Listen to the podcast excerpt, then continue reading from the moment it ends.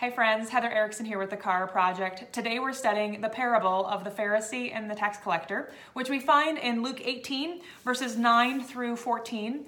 Um, as we dive into this parable, the first thing we always love to do when we study a parable is figure out who Jesus is talking to. So we read it right in verse 9, um, uh, and if you dive in with me and read it to, together with me today, it says, To some who were confident of their own righteousness and looked down on everyone else, this is the parable that Jesus told them. And I was like, okay, so it's likely Pharisees, uh, religious leaders, which we'll get to in a second of who they are if you're not familiar with that term. But I was like, this also could be describing me. I can get confident sometime, and I can also have look down at other people. So I'm like, okay, all right, Lord, I'm listening as we dive in, in here. Uh, so we have two people that, that Jesus talks about in our parable the Pharisee and the tax collector. And they're headed to the temple to pray. The Pharisee, if we know anything about Jewish religious uh, uh, uh, religious leaders at all, these these are that's what the Pharisee was. Um, back at the beginning of the Bible, when, when, when we look at Moses getting the law from God, God, God descended and said, Hey, in order for you to have right standing with me, these are all the things you have to do in order to have right standing.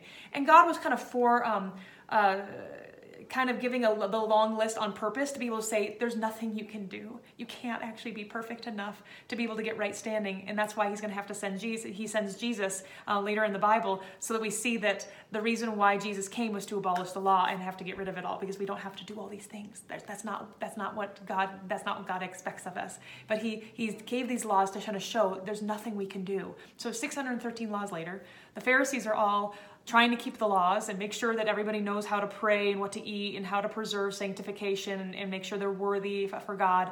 But they started adding rules on top of it. It's like when you tell your kids, hey, um, you're not allowed to go outside, but instead you say, yeah, you actually can't leave your room because you're trying to add in different buffers and different rules to make sure that they don't break the real rule. Same concept for the Pharisees. They started adding in additional rules. Now, in the heart of it, they were trying to be God honoring, but they twisted it to become more about what they did and making sure that they were um, they were seen for how well they kept the law and they started it, it started to get tainted. Um, and that's what we see a little bit in today's parable. We see we see some of the taintedness which we'll get to. The second person in our story is a tax collector.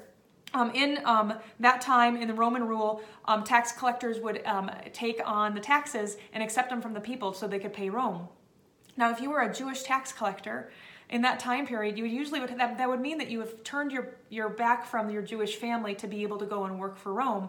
But in addition to that, as a tax collector, you could add on additional fees to the taxes you were collecting and pocket them for yourself, and Rome would be fine with it. As long as they got their money, they're good with whatever you did.